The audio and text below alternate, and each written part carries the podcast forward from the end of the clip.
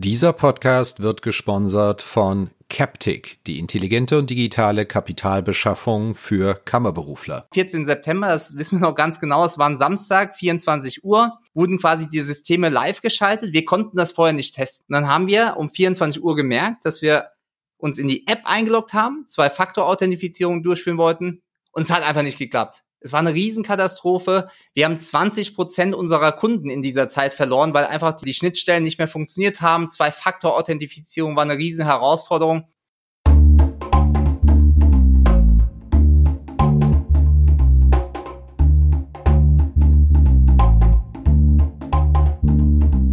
Finanzszene, der Podcast. Jeden Montag mit Gästen aus der Banken- und Fintech-Branche.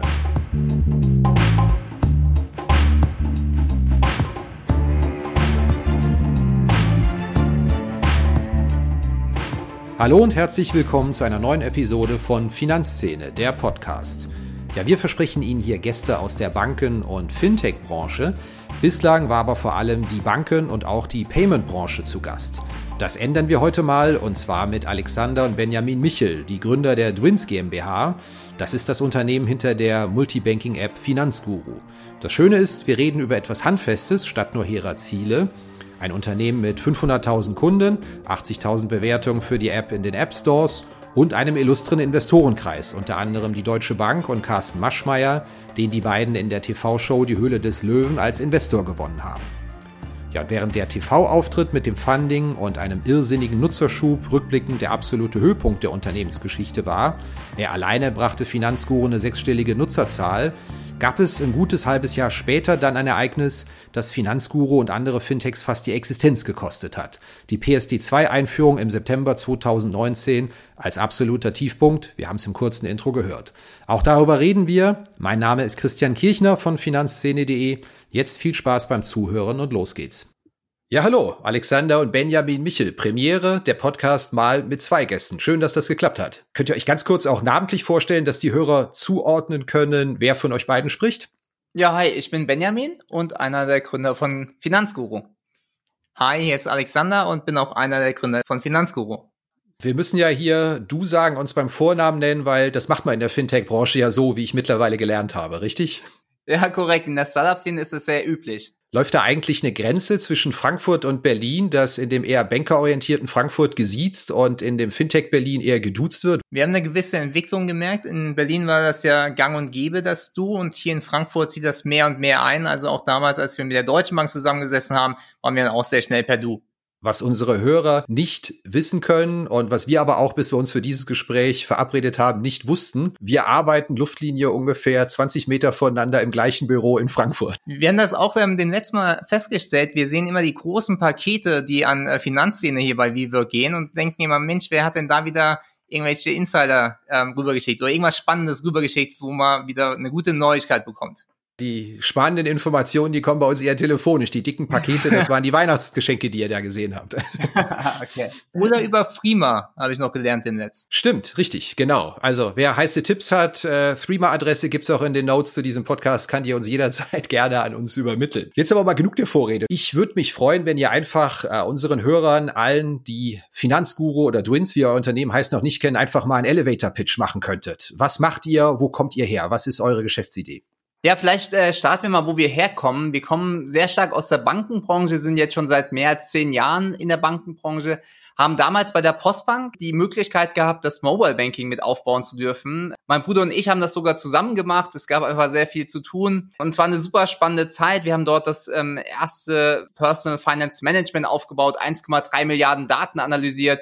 Wir haben die erste Überweisung per Fingerabdruck eingeführt. Es war eine super spannende Zeit und wir haben vor allem gemerkt, dass in den ganzen Bankdaten unheimlich viele Informationen liegen, die man nutzen kann, um dem Kunden Vorteile zu geben, dass man wirklich zum besten persönlichen Finanzassistenten wird. Das war so knapp 2013 bis 2015, 2016 wo man aber auch ja in den Banken halt noch relativ schwieriges Zeit hatte, weil einfach die Strukturen nicht so 100% geebnet waren für Innovation. Dann gab's Migrationen, wie das halt oftmals so ist.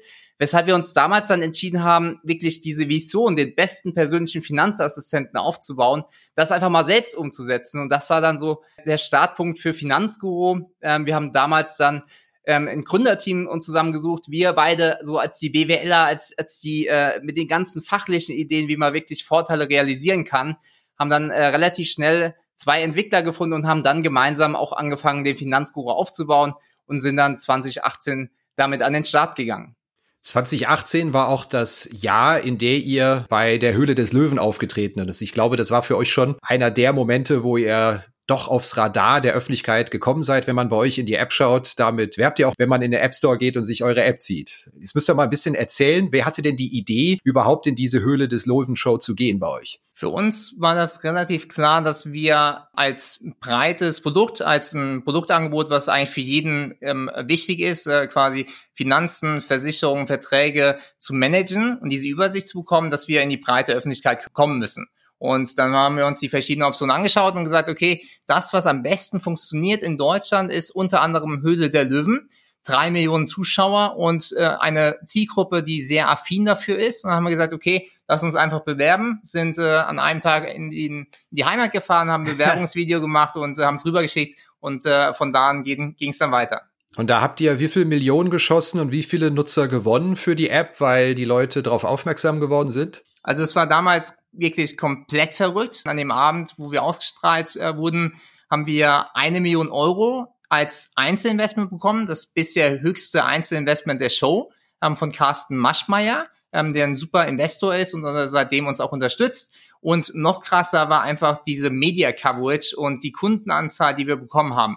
Innerhalb von einer Woche haben wir mehr als 200.000 registrierte Kunden gewonnen, die mindestens ein Bankkonto erfolgreich verknüpft haben. Und ich glaube, wir hatten über 100 Artikel oder so auf der ja. B-Zeitung, zwei Artikel auf der Startseite untereinander. Das kommt quasi nie vor. Also es war wirklich absolut verrückt, was da abging. Und äh, ich glaube, wir hatten ein paar schlaflose Nächte. Das lief ja letztens mit der Luca-App genauso. Da hat Smudo die abends in der Talkshow vorgestellt und dann brach auch erstmal alles zusammen und es gab Downloads. Müsste man eigentlich ja die Lehre daraus ziehen können. Wer es irgendwie schafft, ins Fernsehen zu kommen mit seiner App, hat eine Riesenchance, eine, eine sechsstellige Interessenten- und Downloadzahl zu generieren, wenn das Konzept verfängt. Wenn man ein sehr gutes Produkt hat, dann äh, würden wir das auf jeden Fall jedem empfehlen, da ins Fernsehen irgendwie reinzukommen. Es funktioniert einfach nach wie vor. Ihr habt jetzt äh, den Investor Maschmeyer schon gelobt. Wie muss man sich das eigentlich denn vorstellen? Kümmert er sich um die Dinge noch selbst? Ruft er ab und zu mal an? Lässt er sich Bericht erstatten? Oder hat er seine Leute dafür? Weil der Verdacht liegt ja nahe, dass Herr Maschmeyer investiert und in der Show sitzt, aber dann vielleicht nicht mehr so sehr operativ tätig ist bei seinen Beteiligungen. Ja, beides. Also wir waren da auch ehrlich gesagt sehr überrascht. Er hat zum einen ein riesengroßes Team, wo man wirklich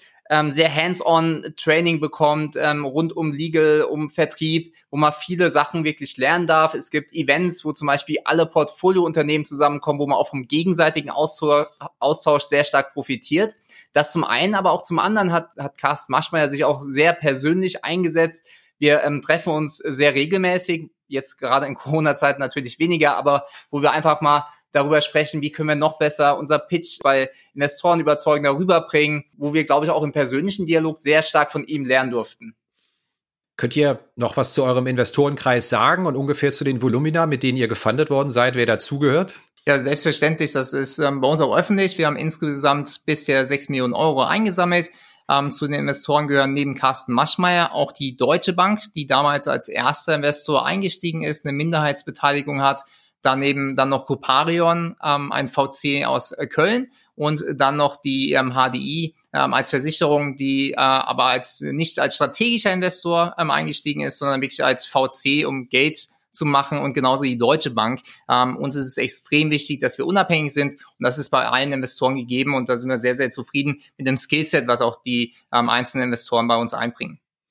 Ich hatte gelesen, dass ihr die Idee von Finanzguru sehr stark auf ein Event zugeschnitten habt, der die Branche vorher und auch nachher elektrisiert hat. Das ist die Einführung von PSD2, die nächste Stufe von PSD2 im September 2019. Da habt ihr euch sehr viel von versprochen. Hat sich denn das, was ihr mit der Einführung von PSD2 euch versprochen habt, dass es eurem Geschäft einen Schub verleiht und dass letztendlich das die Tür zum Open Banking aufstoßen wird, auch für Drittanbieter, die eigene, keine eigenen Konten anbieten? Hat sich das bewahrheitet? Ich glaube, es gibt zwei Seiten. Das eine ist, dass natürlich jetzt in der Zukunft und heute Open Banking damit ein unheimlich großer Stellenwert zugeordnet wird. Es ist eine unheimlich große Opportunität, dass nämlich Open Banking in ganz Europa einheitlich geregelt ist und jede Bank dem Kunden auf Wunsch ähm, den Zugang für Drittanbietern ermöglichen ähm, muss. Ja, das heißt, wir haben hier potenziell für, für 500 Millionen Europäer oder alle, die halt ein, ein online-fähiges Girokonto haben,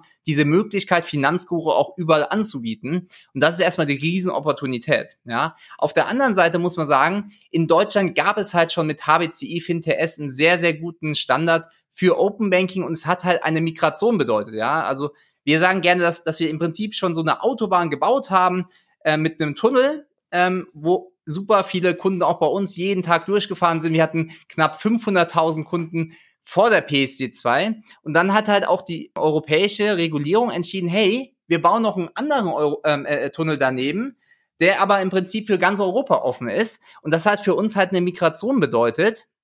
Und dieser Tunnel wurde halt von zwei verschiedenen Parteien gebaut. Ja, auf der einen Seite gab es die Banken, die halt diesen Zugang für Drittanbieter ermöglichen mussten. und auf der anderen Seite mussten wir aber auch neue Schnittstellen wieder anbinden. Es gab eine Riesenänderung mit der Zwei-Faktor-Authentifizierung, ähm, was bedeutet hat, dass alles umgestellt wurde. Und es gab diesen einen Stichtag, den 14. September 2019, wo quasi das scharf geschaltet wurde. Und das war für uns wirklich so ähm, der entscheidende Moment, weil halt viel geändert wurde und wie es beim Tunnelbau ist, es wird von zwei Seiten gebaut, nämlich auf der einen Seite äh, nähern sich die Banken, auf der anderen Seite die Fintechs und am 14. September wurde dann quasi dieser Durchbruch erreicht. Allerdings haben wir dann auch am 14. September, das wissen wir noch ganz genau, es war ein Samstag, 24 Uhr, wurden quasi die Systeme live geschaltet. Wir konnten das vorher nicht testen, ja, das war extrem schwierig.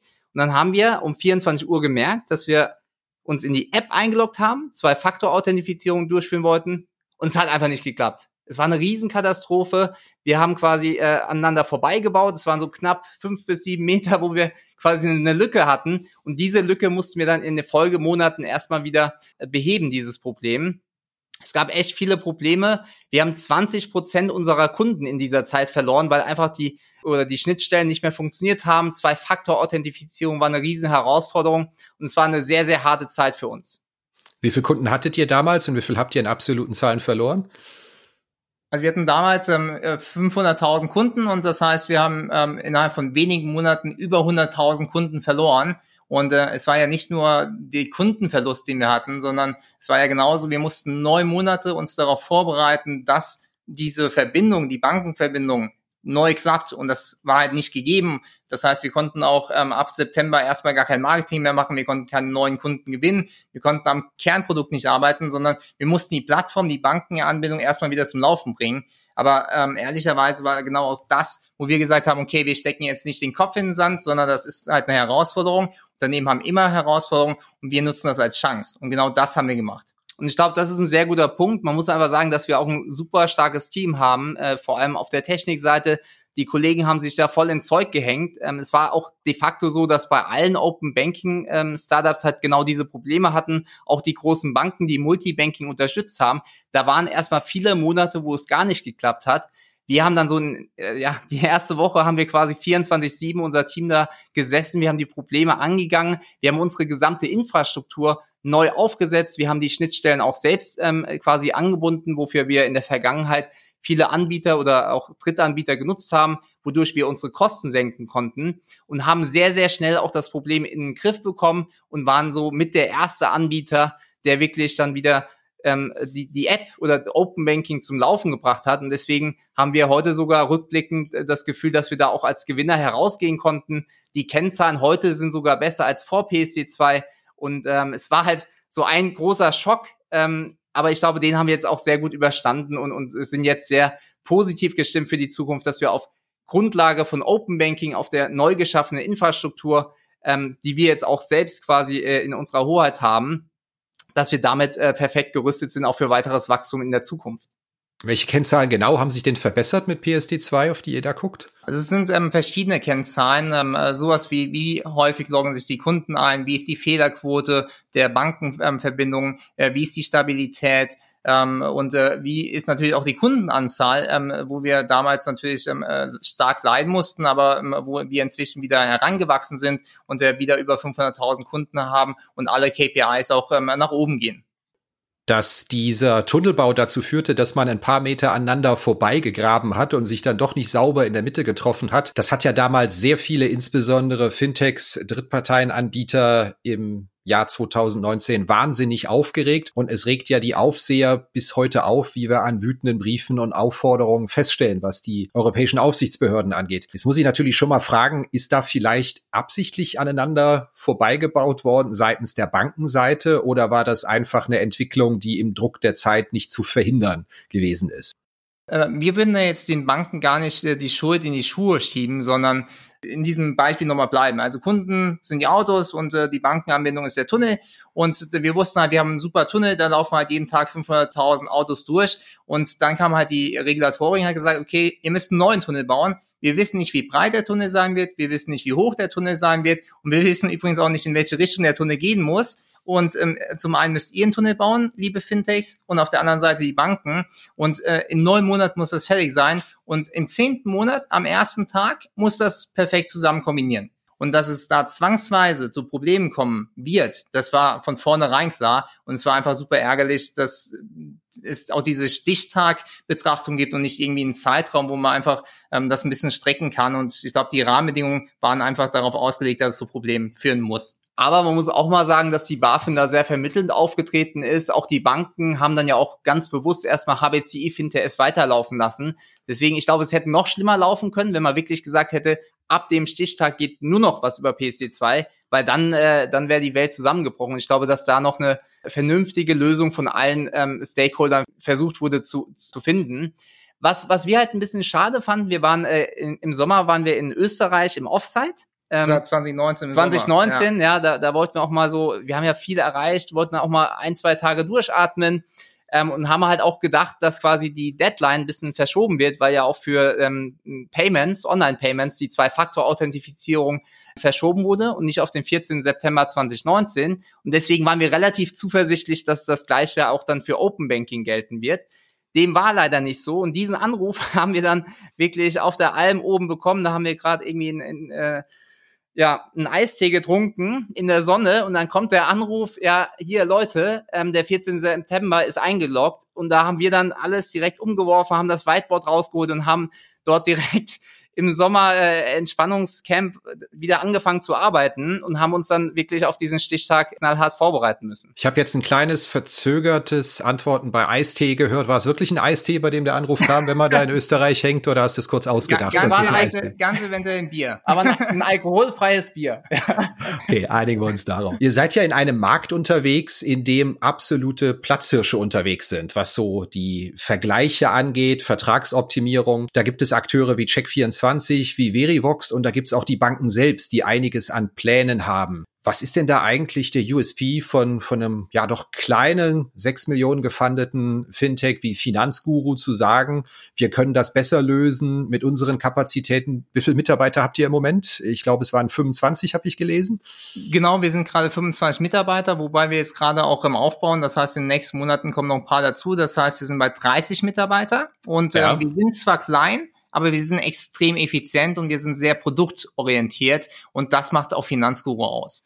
Da, wo wir ja unterwegs sind, ist wirklich dem Kunden eine gesamtheitliche Übersicht über all seine Bankkonten, über seine Verträge, die Versicherung und auch die Analyse seiner Bankdaten aufzubereiten, damit der Kunde weiß, wo das Geld hinfließt und sparen kann. Und da sind inzwischen gar nicht mehr so viele Startups unterwegs. Ähm, und inzwischen sind wir das ähm, auf jeden Fall am bestbewerteste ähm, Open Banking Startup mit der Multibanking Aggregation. Wir haben im Durchschnitt 4,7 Sterne von 5 ähm, bei über 80.000 Bewertungen. Und äh, das spricht vor allem für unser Produkt. Und da haben wir uns durchgesetzt. Wenn es in die Richtung Monetarisierung geht, da sind ja am Markt schon einige Akteure gewesen, die gescheitert sind mit ihrem Modell oder die es komplett auf links drehen mussten. Ich glaube, Numbers war mal zeitweise brutal hoch bewertet, musste aber sein Geschäftsmodell umbauen.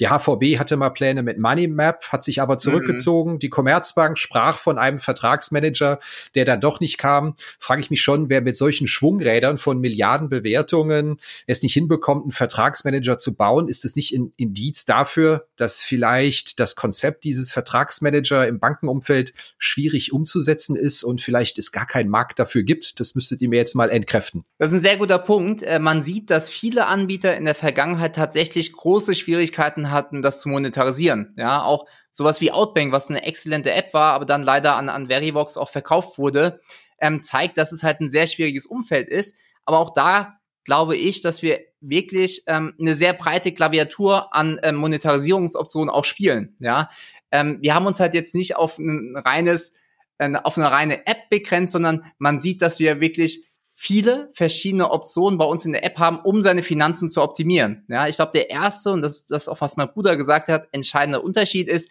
dass wir die Hürden für den Kunden auf ein Minimum senken. Das Einzige, was der Kunde machen muss, ist sich wirklich mit seinem eigenen Girokonto einloggen und danach hat er direkt eine vollautomatisierte Übersicht, welche Verträge er hat. Dabei erkennen wir zum Beispiel auch, dass er noch bei seinem Grundversorger ähm, ist bei Strom und bieten ihm mit, mit zwei Klicks einen einfachen Wechsel zu einem Top-Tarif mit einem monatlich kündbaren ähm, äh, Vertrag an. Und das ist das, wie wir wirklich dem Kunden aufzeigen, wo er Sparpotenzial hat und auch direkt dieses Sparpotenzial ihm dann helfen zu realisieren und damit verdienen wir Geld. Ja, das ist das eine, ähm, wo wir arbeiten. Und das andere, Alex? Ja, äh, ich sage gerne mal ein, weil genau. wir so genau. viele Sachen haben. Also wir haben eine Premium-Mitgliedschaft, dann haben wir die Vertragsoptimierung für Strom, Gas, ähm, für eine äh, Kreditumschuldung. Die Karte haben wir jetzt eingeführt und im letzten Jahr haben wir auch eine Versicherungsvermittlungsgesellschaft äh, gekauft, äh, die wir inzwischen erfolgreich integriert haben und wo wir jetzt auch die ersten Schritte gehen, an der Stelle den Kunden zu helfen, ihre Finanz- und Versicherungssituation zu optimieren. Und da merkt man auch sehr schnell, dass man so viele Informationen über den Kunden hat, die bei uns sehr streng und vertraulich behandelt werden, aber der Kunde auch von seiner Seite auf uns zukommt und sagt, hey Leute, guck mal, ihr wisst doch schon alles, was kann ich noch besser machen? Und das ist ja auch das, was die Kunden von ihren Banken erwarten, ähm, die da sehr zögerlich sind. Wir ergreifen diese Opportunitäten. Und nachdem wir jetzt 2019 die PSC2 Challenge äh, sehr erfolgreich ähm, umgedreht haben in eine Opportunität, war 2020 das Ziel, dass wir jetzt Geld verdienen. Und das haben wir jetzt auch erreicht. Wir haben einen positiven Deckungsbeitrag und jetzt 2021 ähm, geht es mehr und mehr in die Skalierung und in noch einem solid, oder in dem Aufbau eines noch solideren Geschäftsmodells. Aber es funktioniert insgesamt sehr gut. An der Stelle wird der Journalist natürlich hellhörig. Das heißt, die geplante Umsatzmillion 2020 habt ihr erreicht und positiver Deckungsbeitrag aktuell habe ich auch schon richtig verstanden?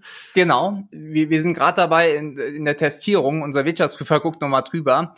Ähm, wahrscheinlich werden wir knapp darunter liegen, aber wir haben nahezu diese eine Million Umsatzmarke äh, geknackt und sind sehr, sehr zuversichtlich, auch dieses Jahr dann entsprechend das weiter auszubauen. Da vielleicht nochmal, um das in auch Kontrast zu setzen. 2019 hatten wir einen Umsatz von 80.000 Euro. Da haben wir halt absolut alle Ressourcen wieder in die PSD2, in die Bankenanbindung gesteckt, damit halt das Fundament, die Plattform funktioniert. Und dann 2020 hatten wir da, dann aber auch wieder die Möglichkeit, ähm, Monetarisierung zu machen und konnten das mehr als verzehnfachen. Das zeigt ja auch ähm, das Potenzial, was dahinter steckt.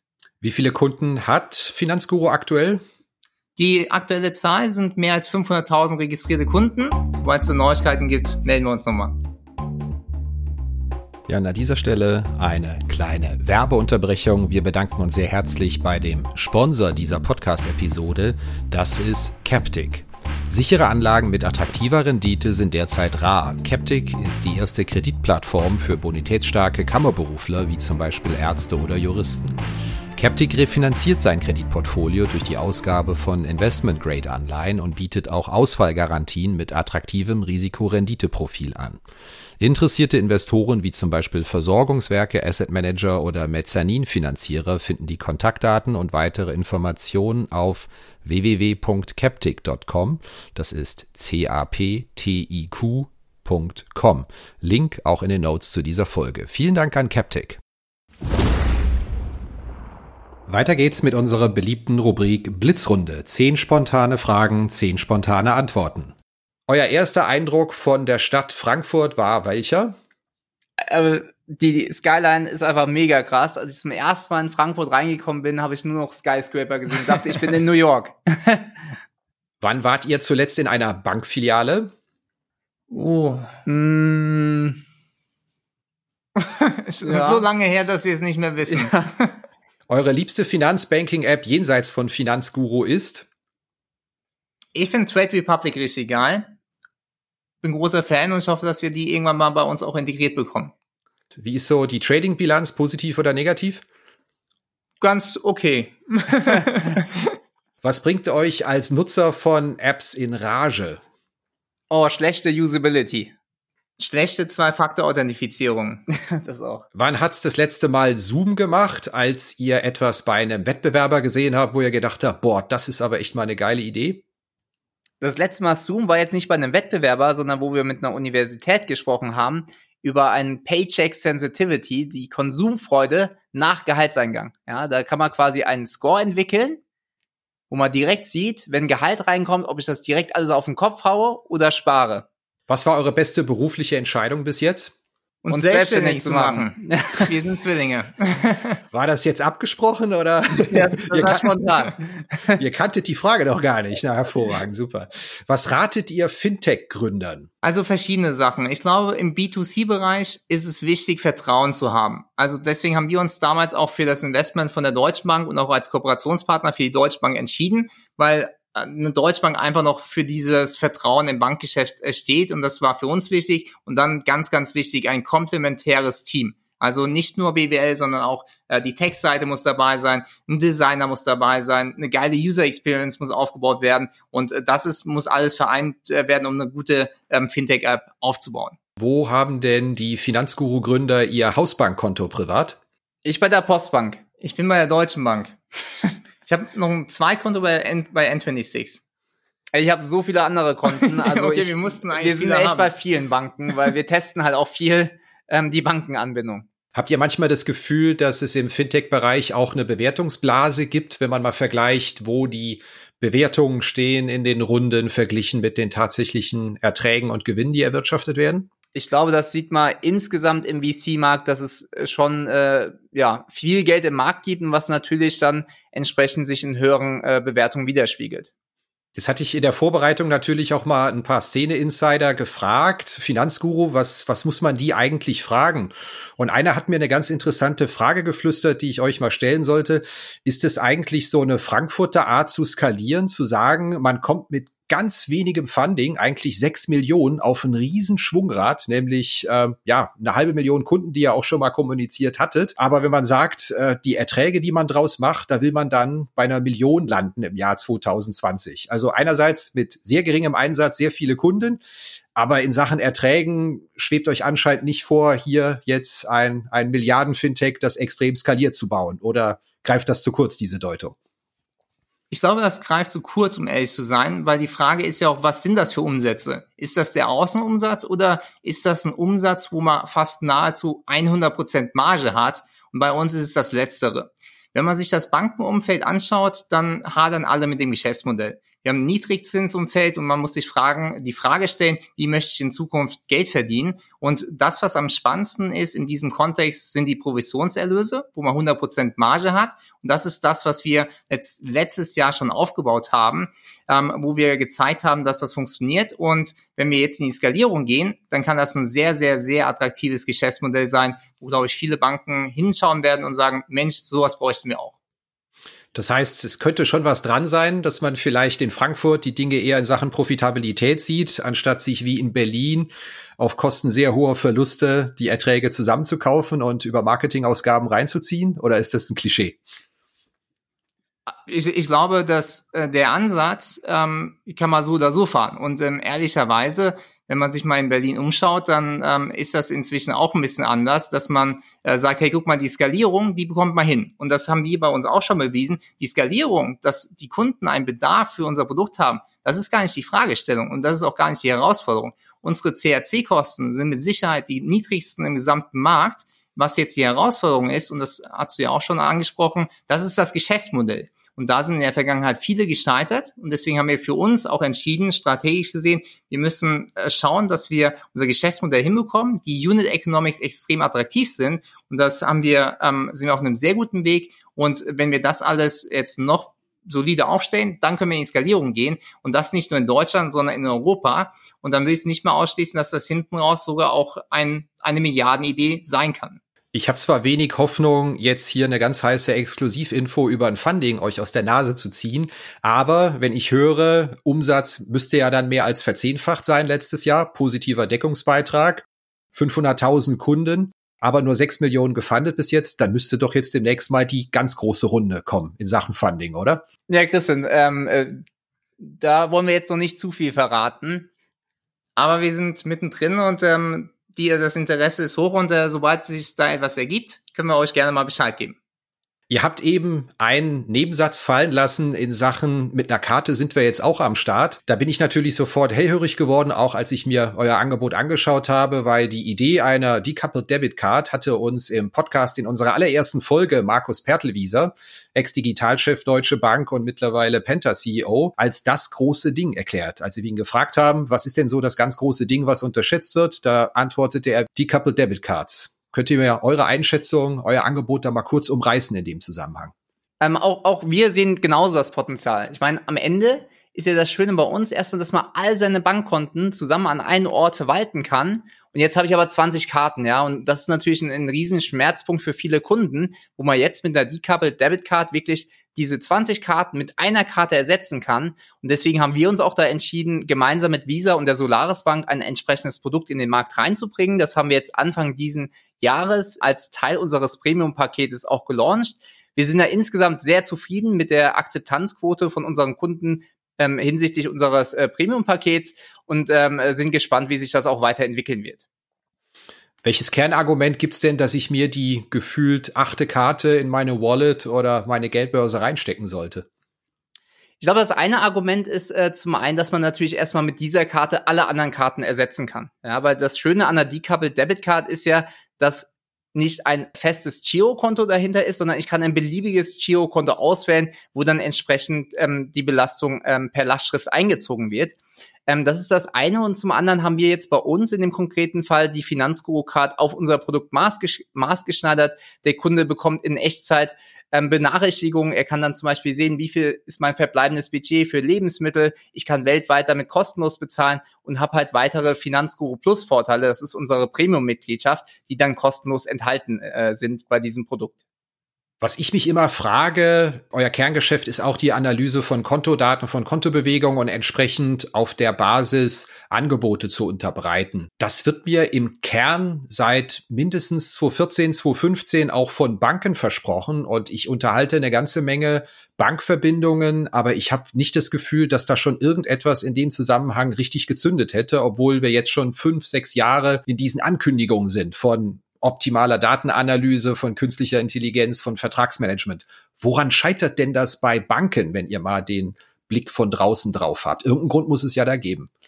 Also super spannende Erkenntnis. Wir sehen das genauso. Und damals, als wir auch bei der Postbank gearbeitet haben, war halt immer Big Data, Big Data. Ähm, und, und die Frage ist nachher der konkrete Use Case. Und wir haben das Gefühl, dass man halt als erstes erstmal die Daten ordentlich analysieren muss. Man muss die Verträge erkennen, anreichern mit Informationen. Und das ist etwas, wo jetzt viele Banken leider nicht die Infrastruktur haben und was halt auch ähm, IT-technisch unheimlich große Veränderungen bedeuten würde, weshalb das noch nicht so richtig in der Praxis angekommen ist. Wir sehen da viele Versuche, du hast es auch ähm, genannt, wie zum Beispiel eine HVB, was dann leider schiefgegangen ist.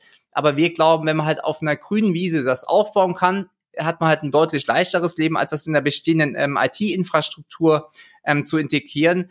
Wofür wir natürlich dankbar sind, weil wir damit halt unsere USP komplett ausspielen können und deshalb auch so erfolgreich im Markt sind, dass wir mehr als 500.000 Kunden haben, dass wir eine der am besten bewertetesten oder eine der besten Banking-Apps äh, äh, ähm, gemessen an den Bewertungen halt draußen im Markt sind. Und wir sind dafür dankbar, dass wir halt diese Opportunität nutzen können, exzellente Datenanalysen machen können und auf der Grundlage wirklich dem Kunden Value-Added Services anbieten können, weil das genau unser Geschäftsmodell ist.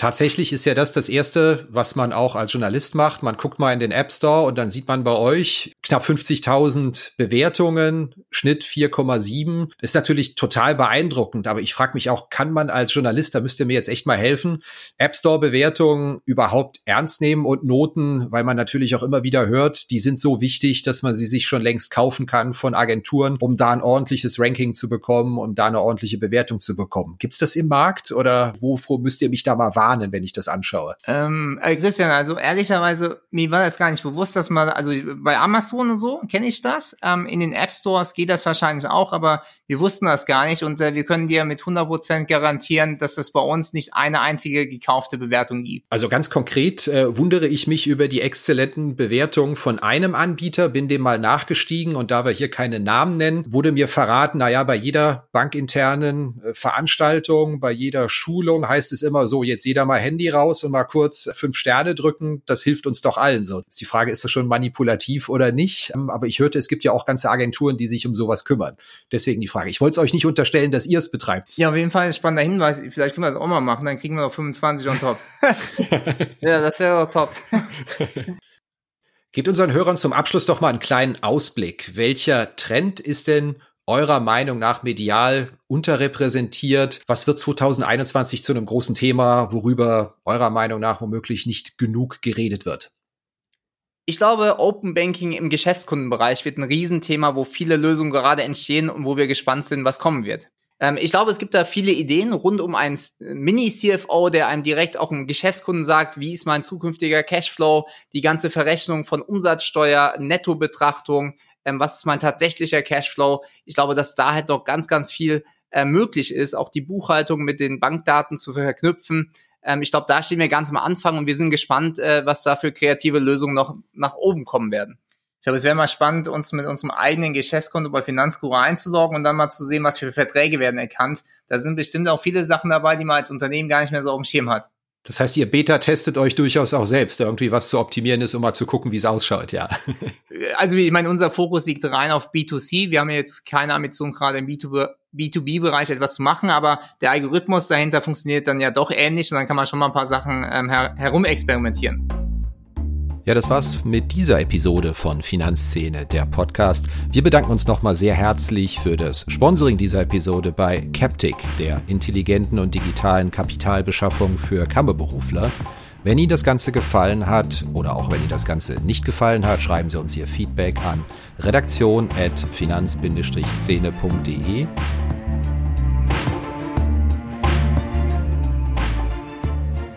Redaktion und Host Christian Kirchner. Musik Liturgy of the Street von Shane Ivers, www.silvermansounds.com, Coverdesign Elida Atelier Hamburg.